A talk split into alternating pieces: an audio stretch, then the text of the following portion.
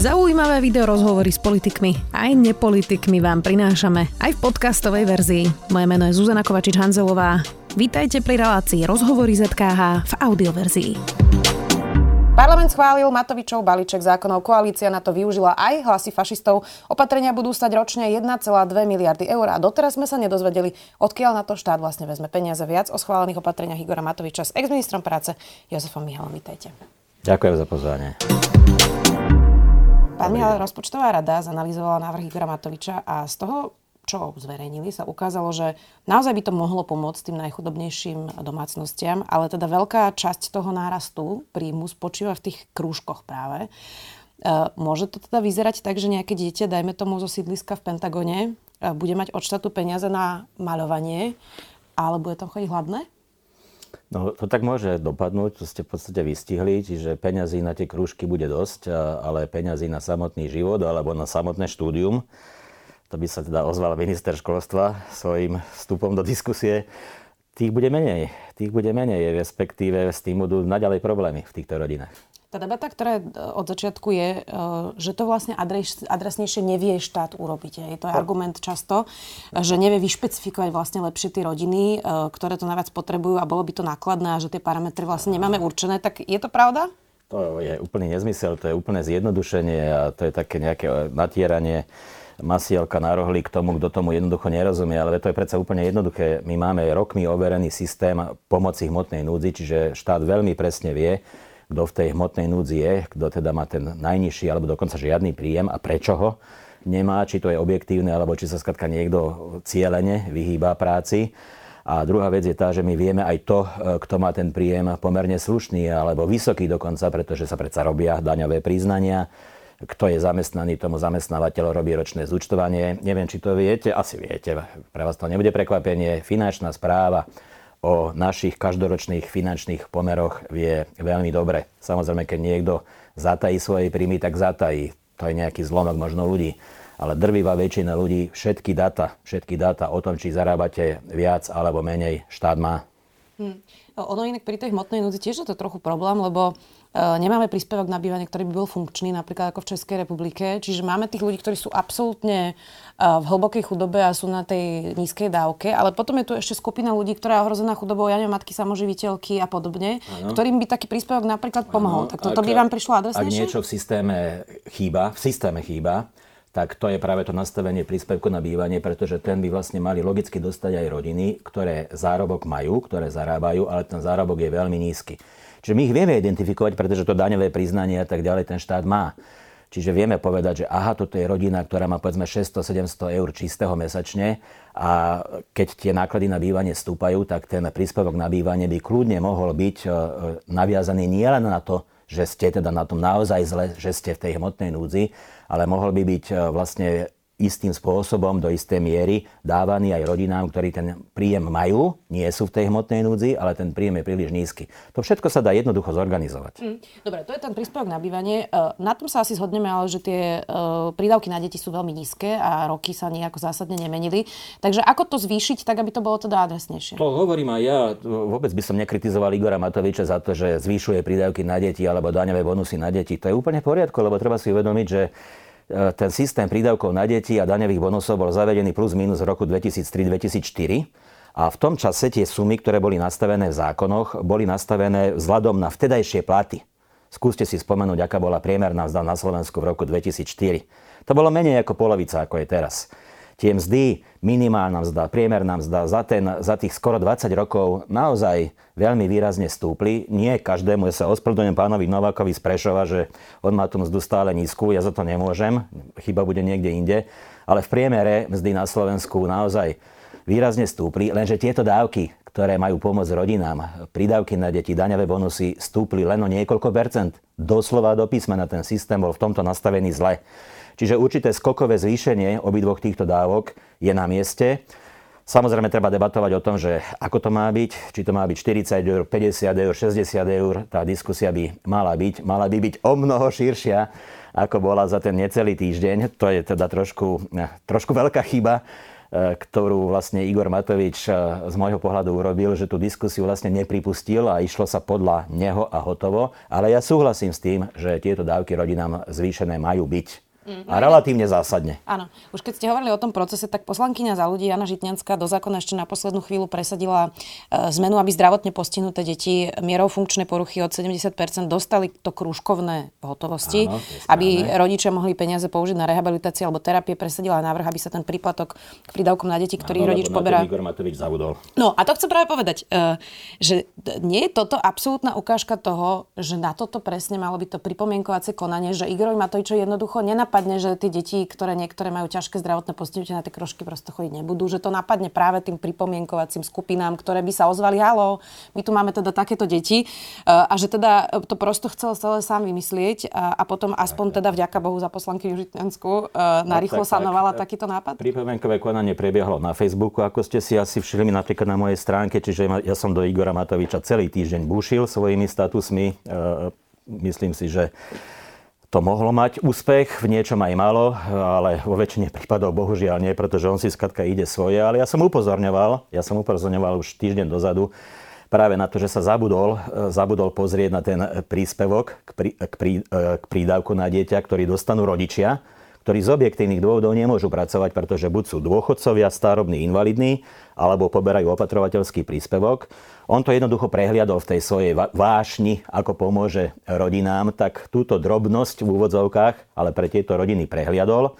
Ja som na to upozorňoval, už to zaznelo z mojich úst a som veľmi rád, že pána, pani Žitňanská si to, si to osvojila a na poslednú chvíľu síce, ale predsa len presadila, že to prešlo. Takže aspoň maličký, maličký pokrok na ceste k spravodlivosti. Jak sa tej téme venuje dlho, tak to je vidno, že keď niekto je zorientovaný, tak to potom spripomienkové. Na to Presne vlastne tak, celý, to, celý ten proces. Na to sa mal ten proces urobiť ako normálny, bežný proces, pretože spústa odborníkov sa skatka možno na tom Facebooku nevie tak ozvať ako niekto iný, ale oni tú príležitosť jednoducho nedostali. Nie, no tak Facebook by asi nemal byť priestor, kde o tom áno, Facebook je Facebook. Facebook má byť pre zábavu a nie preto, aby sa tam riešili vážne politiky, ktoré majú dopad na 100 tisíce rodín na Slovensku. Tá debata od začiatku, už keď vlastne presne pred rokom Igor Matovič priniesol tieto nápady o zvýšenom, vtedy to bolo ešte daňová odvodová reforma, nakoniec sú z toho teda len tie prídavky, uh, tak hovoril neustále, že viac dostanú pracujúci rodičia.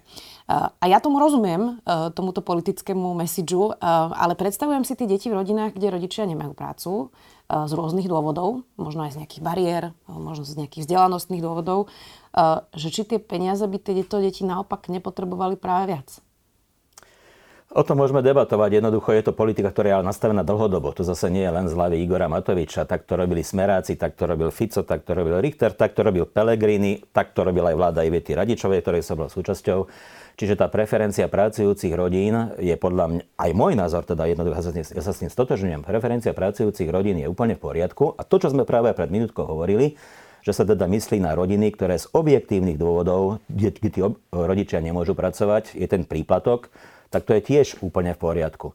Takže ísť v tejto línii je podľa mňa úplne v poriadku, pretože ten systém by mal motivovať rodičov, aby pracovali. Kto je ale z objektívnych príčin mimo hry, tak ten nech tú výhodu má.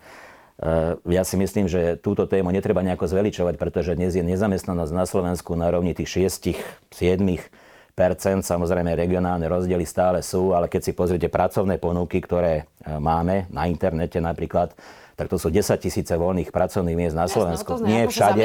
Nie, nie možno. na Gmeri, no, isté, to je druhá vec, isté, tam sú tiež objektívne príčiny. Otázka rómskych politik na Slovensku je dlhodobým bolavým problémom. To sú veci, ktoré v takých vlnách prichádzajú na stôl. Poďme sa baviť o tom, že čo vieme urobiť pre Rómov, ako zlepšiť ich život, tá debata príde, po mesiaci výšumi dostratená. Čiže je mi to ľúto, pretože sa tejto téme, v tejto téme nič systematické nerobí. Čiže je podľa mňa v poriadku, že sú zvýhodnení pracujúci rodičia, ale určite nie je v poriadku, že my systematicky neriešime tých, ktorých ste spomínali, ktorí žijú v osadách a nedokážeme im systematicky dlhodobo pomôcť. Nie je na tej debate rovnako podstatné, či rodičia s deťmi majú prístup k škôlkam a k jasliam? No, jedna z tých vecí, ktorú, na ktorú treba naozaj dôrazne upozorniť pri tom krúžkovnom je to, že naozaj veľké peniaze pôjdu na to, krúž, na to krúžkovné, ale jednak je to otázka platov učiteľov, toho, aby boli vlastne tu, aby boli v školstve a neutekali do nejakých iných profesí. A druhá vec je napríklad to, že máme jednoducho stále dlhodobý nedostatok e, e, miest v škôlkach. zase nápady, návrhy, ako to urobiť, e, sú. Lenže to chce aj nejaké peniaze, to sa, sa same nespraví. Takže ak to zrazu je 400 miliónov, tak prosím pekne, z tých 400 miliónov možno polovica mala ísť na lepšiu, lepš, lep, lepšiu sieť predškolských zariadení a na platy tých vychovávateľ, učiteľek v materských školách alebo aj v jasliach, pretože toto je to, čo ľudia, mladé rodiny potrebujú viac, ako mať pridané nejaké eurá e, do rodinného rozpočtu. Tvrdím, že mladú rodinu, či v Bratislave, či na východe Slovenska, určite by viac potešilo, keby boli dostupnejšie škôlky a keby boli teda aj lacnejšie tie škôlky. Mm. Slovensko nemá stále oficiálne zadefinované, kto je rodič samoživiteľ. Títo ľudia sú pritom najviac ohrozená skupina chudobou. 90% z nich sú ženy, 10% približne v tých odhadoch sú muži e, s deťmi a nie ich málo, lebo podľa odhadov občianského združenia jeden rodič, že takýchto samoživiteľov a samoživiteľiek 150 tisíc na Slovensku. To je naozaj dosť vysoké číslo. Tak vieme sa pohnúť vôbec bez takých základných vecí, ako zadefinovať, že kto je to vlastne rodič, rodič samoživiteľ? Také definície nájdete napríklad v zákonníku práce, čiže to nie je nejaká nová téma, kto je, sam, kto je osamelá matka a podobne. Máme to v občianskom zákonníku, máme to e, v zákonníku práce, čiže v tých kľúčových našich predpisoch to máme, ale druhá vec je, že čo ďalej, čo, čo ako s tým. Čiže tá osamelá matka má určité výhody, určitú tzv. vyššiu ochranu podľa zákonníka práce, to je medzi ňou a zamestnávateľom, ale o tomto sa asi baviť nemusíme. My, my potrebujeme, aby do, aby do toho vlastne viacej vstúpil štát mechanizmami, ktoré vie urobiť len štát. Napríklad povedzme daňovými odvodovými zvýhodneniami pri e, pracujúcej matke samoživiteľke alebo otcovi, ktoré dnes jednoducho neexistujú. My máme daňové výhody toto, toto, toto, tuto niečo je oslobodené od dane, tam je niečo oslobodené od dane, všelijaké s prepačením nezmysly, ale to, čo by títo ľudia potrebovali, to tam nenájdete, aj keby ste hľadali od rána do večera. Čiže napríklad nejaká odvodová úlava, teraz bude odvodová úlava pre ľudí pracujúcich v polnohospodárstve, pri žatve, pri zbere ovocia. No veď dobre, nehovorím, že to nie je potrebné, samozrejme, ale toto, toto reálne vlastne nikto z kompetentných vôbec nejako nerieši. Hmm. Praxi to bude vyzerať ako? Že rodičia si teraz majú naštudovať, na aké tie bonusy majú nárok, alebo že účtovničky vo firmách sa pripravia na chaos? Ako to no, bude vyzerať? Účtovničky vo firmách odkazujú svojim zamestnancom, že oni im žiadne ročné zúčtovania, keď budú chcieť daňový bonus na dieťa robiť nebudú, ani pri výpočte mesačných predávkov. Nech si to tí zamestnanci sami podajú cez daňové priznanie, nech sa vytrápia oni sami s finančnou správou, nech im to vyplatí ona.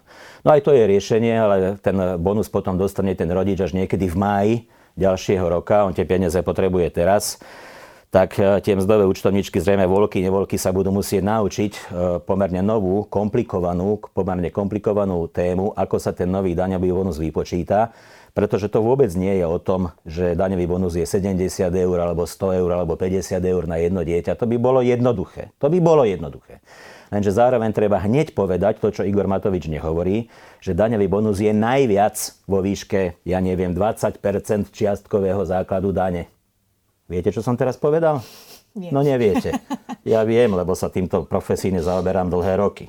Aj tie mzdárky to viac menej vedia a možno im len trošku treba ťuknúť, že čo to je ten čiastkový základ dane a 20% si už vypočítajú. Ale toto je veľmi dôležité. Toto je vlastne o tom, že netreba vidieť len tie okrúhle čísla, daňový bonus 100 eur, 50 eur, 70 eur, ale treba vidieť aj tento druhý rozmer, ktorý má presne ten, tú istú dôležitosť. 20% čiastkového základu dane. Čiže váš daňový bonus nebude 100 eur, ale bude povedzme 34 eur, pretože tých 20% čiastkového základu dane vám vychádza na tých 34 eur. A toto tie mzdárky musia vypočítať. Je tam ešte niekoľko ďalších detailov, ktoré sú strašne dôležité a ktoré to komplikujú, o ktorých radšej nebudem hovoriť, lebo to by sme hovorili veľmi dlho. Mm. Musí to musieť zvládnuť. Viete, ja ako poslanec, keď nejaký minister priniesol nejakú zmenu legislatívy, ktorá mala zaťažiť zamestnávateľov mzdové účtovničky za s nejakými novými povinnostiami, vyčítal som mu to. Pán minister, však vy zase komplikujete systém. A čo to, to, to, to je taká maličkosť. No pre vás to je maličkosť, ale tie mzdárky riešia zákon o zdravotnom poistení, o sociálnom poistení, o daní z príjmov, zákonník práce a x ďalších predpisov a keď každý minister vlády priniesie nejakú maličkosť, tak kvapka ku kvapke a ako sa hovorí na pumpe, natankujete si plnú nádrž. Tým zdárkam to už fakt lezie na nervy s prepáčením, že to, čo sa teraz deje. Namiesto toho, aby sa tie systémy zjednodušili, veď Igor Matovič hovoril, že ten nový systém bude mať 23 slov, a 6 čísiel. No len táto zmena pri daňovom bonuse je popísaná v zákone na 4 a 4. To teda rozhodne nie je 23 slov a 6 čísiel. To je hrozne veľa slov a hrozne veľa nových čísiel, ktoré tie vzdarky musia zvládnuť. Nerozum... Nemajú to jednoduché. Nerozumie tomu Igor Matovič alebo klame? On má svoj svet. On má svoj svet. Trochu mu rozumiem, pretože každý politik chce po sebe niečo zanechať. A ja som chcel po sebe niečo zanechať. Čo som zanechal? za tých 12 rokov v politike, no skoro nič, hovorím úprimne, hej. je mi to ľúto, ale dobre. Igor Matovič chce po sebe zanechať pomníček v podobe toho krúžkovného, lebo to sa bude hovoriť, že to sú tie Matovičové krúžky, veľká sláva. Zanechá po sebe ten zvýšený daňový bonus, e, prídavky na deti, čiže potrebuje po sebe niečo nechať. A ja mu tak trochu odkazujem, že aj pán Danko, šéf SNS, po sebe nechal napríklad zvýšené paušálne výdavky pre živnostníkov, ktoré oni teda naozaj privítali, lebo im to veľmi pomohlo. Ale kto potom vo voľbách volil Andreja Danka? No, dostal 3%. Takže aj Igor Matovič nech si nemyslí, že ak urobí takýto svoj pomníček a tým, že si nakloní na svoju stranu mladé rodiny, no uvidíme. Spomínate si, že by okrem toho 13. dôchodku tesne pred voľbami, ktoré príjmal Smer, niečo takto zásadné prechádzalo takýmto spôsobom? Nie, nie. Naozaj pri všetkej úcte alebo neúcte, ako to vezmete k Ficovi, k Richterovi, ku ministrovi financí Kažimírovi a ďalším, ktorí tu boli predtým v podstate 8 rokov. Všeli, čo sa dialo, samozrejme, a častokrát sme v tom parlamente, ako v opozícii, voči všeličomu bojovali, ale toto, toto je najviac aj z pohľadu tých finančných dopadov aj z pohľadu toho, ako sa to skrátené legislatívne konanie vlastne celé vyvíja. Veci len zoberte, že v útorok večer pred vládou minulý týždeň to vláda dostala, napríklad ministri za SAS to dostali pred polnocou v útorok, v stredu bola vláda a, a v útorok večer, čiže menej ako po týždni, menej ako po týždni, skratka menej ako 7 kalendárnych dní trvalo, odkedy sa ten návrh zjavil, a bol aj schválený.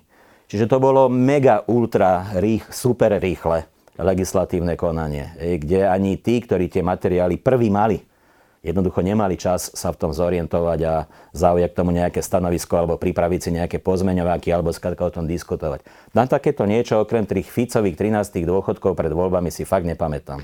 Vy ste denníku len povedali, že Eduard Heger je dobrý premiér a že ho máte rád, hmm. ale on nepovedal pol slova k tomu, že sme práve bez diskusie, bez riadneho procesu schválili faši- s fašistami ešte aj návrh v hodnote 1% HDP. Naozaj je to strašne veľa peňazí. Uh, tak ja rozumiem, že Eduard Heger hrá s akými kartami má, um, ale minimálne ten proces uh, asi mohol teda tlačiť na to, aby bol lepší, nie?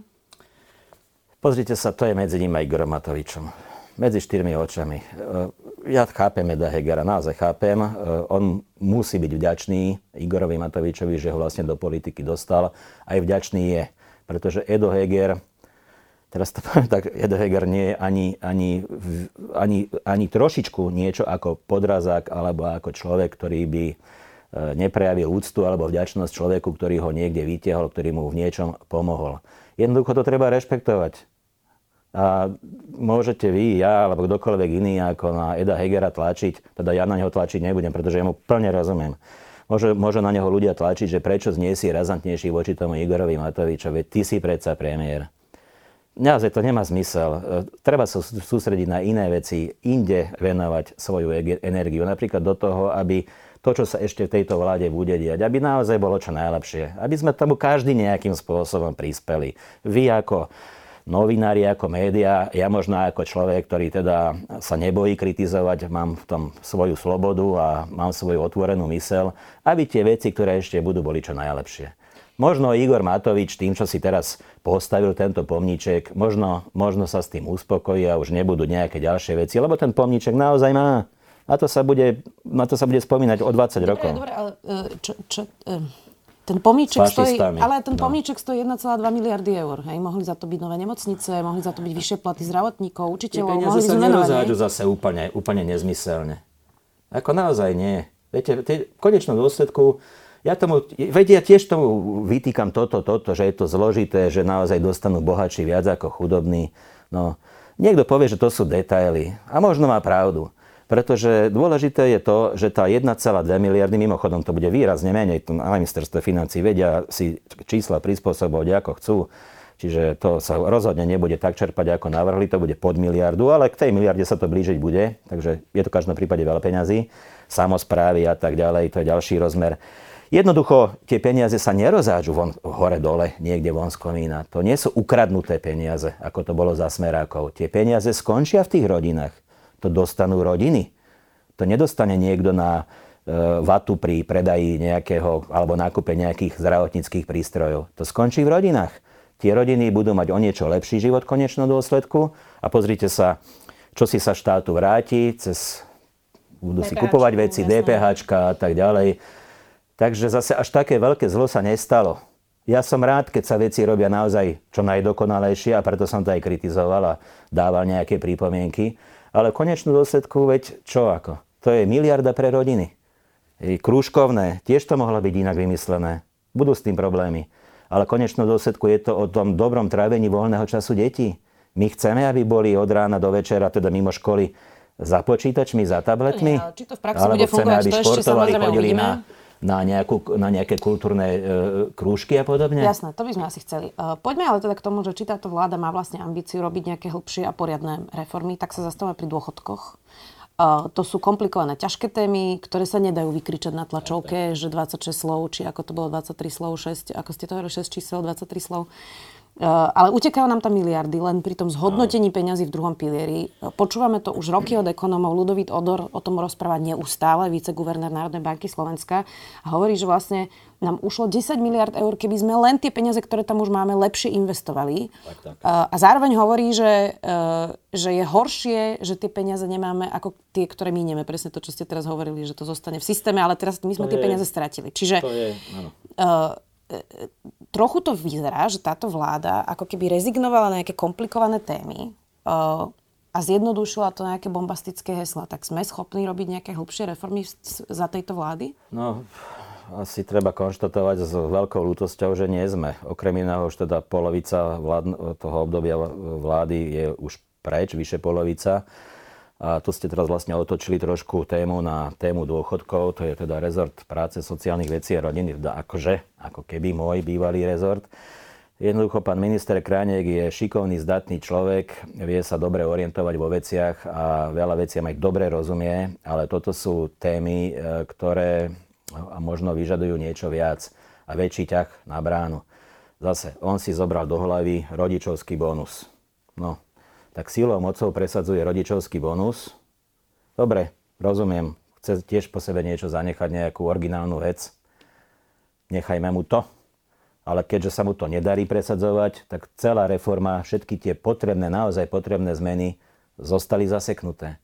A ekonómovia tomu hovoria teória nevyužitej príležitosti, tak ako ste vlastne spomínali, pán Odor. Čiže tie dva roky, čo už mohol byť druhý pilier napravený, a mohol to, mohli to byť výnosy pre sporiteľov na úrovni rádovo miliárd ročne, nie sú. Čiže oni majú profit, ale o mnoho menší, ako, ako by mohol byť. To sa jednoducho prejaví na nižších dôchodkoch súčasnej strednej a mladšej generácie. To je jednoducho holý fakt. A to je obrovská škoda. Viete, to nevidíte tak, že na stole, že teraz peňaženke vám chýba 100 eur. Ale to uvidíte aj vy, aj ja, aj ďalší mnohí ľudia. To uvidia na svojich budúcich dôchodkoch. To je obrovská škoda obrovská škoda eh, a je mi, to, je mi to naozaj veľmi ľúto. Toto sa už neudeje, pretože nemá ako. Už teraz uh, začali Ten čas niektorí... nevrátite späť. Nevrátite, no. Už niektorí z koalície začali hovoriť, tak zružme druhý pilier. Vy ste v tejto no, debate... To je katastrofa, takéto Nie. názory. Ja som v tej debate tam, že pre súčasnú strednú generáciu tých 35 až 50 možno rokov je druhý pilier nevyhnutnou súčasťou dôchodkového systému na to, aby ten dôchodok mali na relatívne slušnej úrovni. Keby bol zrušený, tak o túto generáciu by som sa veľmi obával. To je veľmi silná generácia tzv. husakových detí, čiže ich treba čo najviac podporiť v tom práve, aby ten druhý pilier bol najsilnejší, aby generoval čo najvyššie výnosy, ako sa to technicky na akciových trhoch e, v úvodzovkách zariadiť dá, lebo to zase nezariadíte až tak celkom, aby napríklad tie poplatky, ktoré si dnes berú z prácovskej spoločnosti po 15 rokoch už nemôže nikto nariekať, že koľko musel investovať na štarte, aby sa mu to potom vrátilo, to už majú dávno späť. Čiže tie poplatky môžu byť preženiem veľmi blízke nule, hej, pri tom objeme peniazy, ktorú tam, ktorý tam majú, o to vyššie, vyššie výnosy môže byť. A ďalšie pravidlá, ďalšie pravidlá, ktoré sú už možno detaily, ale sú tiež dôležité.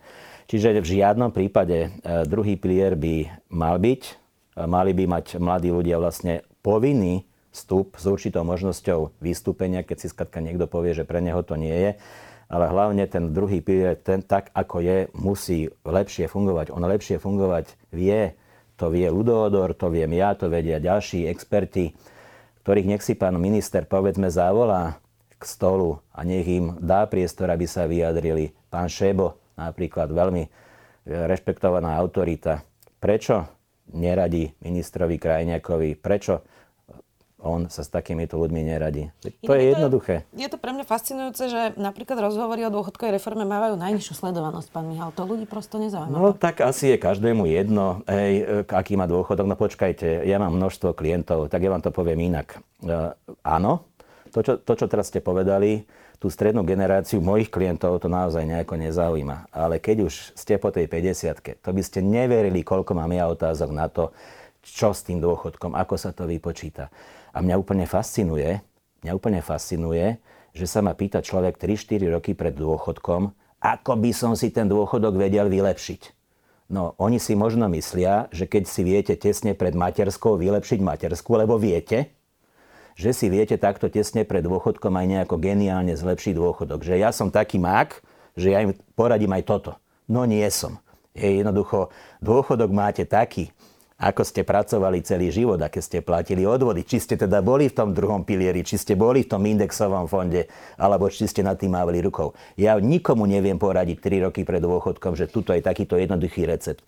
Vtedy to už ľudí trápi. A keď ten dôchodok dostanú, tak vtedy sú už celí hotoví, že preboha z tohto mám žiť ale je to ich problém, že sa o to nezaujímali, keď ešte bol čas. Inak ten druhý pilier je teda konzervatívne nastavený, e, ale napríklad ja som v druhom aj treťom pilieri a dala som si to do, do indexových fondov, lebo všetci to hovoríte, že to máme robiť, takže ja som to teda urobila, prečítala som si o tom niečo, spravila som to rozhodnutie. Nestáva sa zo Slovenska miesto, e, kde sa bohatým a vzdelaným e, alebo nejakým ľuďom s kultúrnym, sociálnym kapitálom, nemusí byť nevyhnutne iba majetkový, e, žije proste stále lepšie a chudobným neustále horšie, lebo mm, tomu prístupu k vzdelaniu a zdravotníctvu vlastne ja mám určite lepší prístup ako niekto, kto žije na Gemery e, a má nejaké základné vzdelanie. E, Viem urobiť aj informovanejšie rozhodnutie a žije sa mi tu objektívne lepšie, tak nesmerujeme vlastne všetkým týmto k tomu, že sa tie nožnice vlastne medzi tými chudobnými vzdelanými s tým kapitálom roztvárajú versus tých chudobní a že vlastne sme taká krajina, ktorá smeruje k tomu, že bohatému sa tu bude žiť relatívne dobre a ten chudobný toho hodíme cez palubu? No, presne. Ako smerujeme k tomu. Čím je človek vzdelanejší, tak tým je aj bohatší a, a tak ďalej a tak ďalej. Lepšie sa mu žije, tie nožnice sa otvárajú. Ja som teraz čítal nejaký komentár e, k tomu, že Slovensko v porovnaní s inými krajinami je relatívne rovnostárska krajina. Čiže tie rozdiely medzi ľuďmi sú, ale nie sú také veľké ako v iných štátoch, ja neviem, vo Francúzsku, v Británii, alebo v Nemecku, alebo v Spojených štátoch, to je jasné. E, zoberme si to, že my na Slovensku ako ľudia nemáme kapitál nazhromaždený niekoľkými generáciami, lebo sa tu mohlo podnikať a podobne, alebo sme mali kolónie, alebo neviem čo všetko, ako to Nemecko, alebo ako to Francúzsko, Británia, Spojené štáty. Čiže ten kapitál, ktorý máme, lebo to nie je len mzda, ktorú dostávate každý mesiac, to sú aj ďalšie nejaké benefity a podobne, váš majetok a podobne, ten si vlastne vytvárame za posledných 20 rokov. Sme mladá krajina a to naše bohatnutie naozaj začalo na zelenej lúke niekedy pred 20-25 rokmi. V podstate sme mali všetci rovnakú štartovaciu čiaru. No nie úplne všetci, pretože tí, ktorí žijú v tých osadách alebo v horšie dostupných regiónoch, rovnakú štartovaciu čiaru nemali. No niekto to využil lepšie za tie roky, niekto horšie. Teraz nehovorím o privatizároch, o zbohatlíkoch a tak ďalej. Tých dajme prosím vás bokom. E, pokiaľ môžem tomuto niečo povedať, tak naozaj pre Slovensko, pre bežného Slováka je najcennejším kapitálom jeho vzdelanie. To je úplne základná vec. Nemusíte mať dnes ani nejak nabitú peňaženku alebo plný účet, ale dôležité je, či máte dobré vzdelanie, pretože ak ho máte, máte predpoklad, že v tých ďalších rokoch teda budete zarábať viac a viac a viac a budete sa mať lepšie, lepšie, lepšie, vy a vaša rodina. Čiže pokiaľ ja môžem niečo odporúčať, hlavne mladým, ale aj starším, ktorí majú deti, tak investovať do svojho vzdelania. To je tá najlepšia investícia jednak z pohľadu Slovenska, ale aj z pohľadu tej budúcnosti v Európe, vo svete.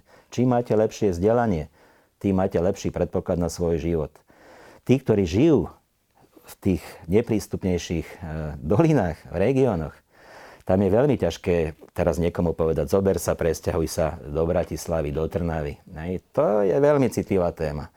Ale dnes máte internet všade, prosím pekne. Hej, čiže to vzdelávanie, to závisí v prvom rade od mojej vôle.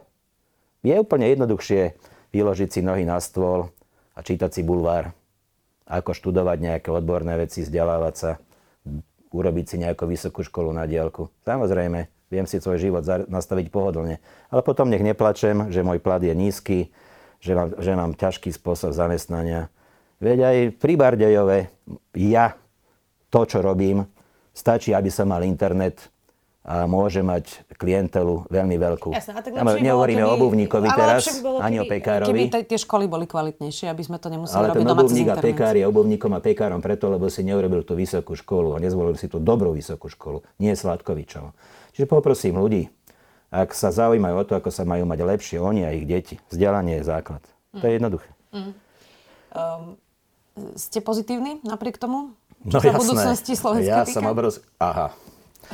Ja som myslím, že sa pýtate na mňa osobne, ale... Nie, váš, váš no. pri všetkej úcte, a to ma až tak nezaujíma. Jasné, áno. No, to ste ma teraz dostali. E, pokiaľ ide o budúcnosť Slovenska, no, bude lepšie, ako je teraz podľa mňa. Len e, tá moja filozofia je taká, že a prečo by nemohlo byť ešte, ešte trikrát tak lepšie? Hej? Tá teória nevyužitej príležitosti. Je mi ľúto, že máme vládu takú, ako máme, pretože táto vláda mala príležitosť. Ešte ju chvíľočku má, ale vidíme, že to uteká pomedzi prsty, mala za tie 4 roky príležitosť posunúť Slovensko mílovými krokmi dopredu. Nestane sa. Tá ďalšia vláda môže byť ešte horšia. Tak čo mám na to povedať? Hej. Viac menej, ja, človek, ja ako človek, ktorý som vyrastal za komunistov, hej, nespoliehať sa na ten štát, nespoliehať sa na to, že to bude nejaká geniálna vláda, nejaký minister, ktorý to tu celé akože zorganizuje. Spoliehať sa na seba jednoducho spoliať sa na seba.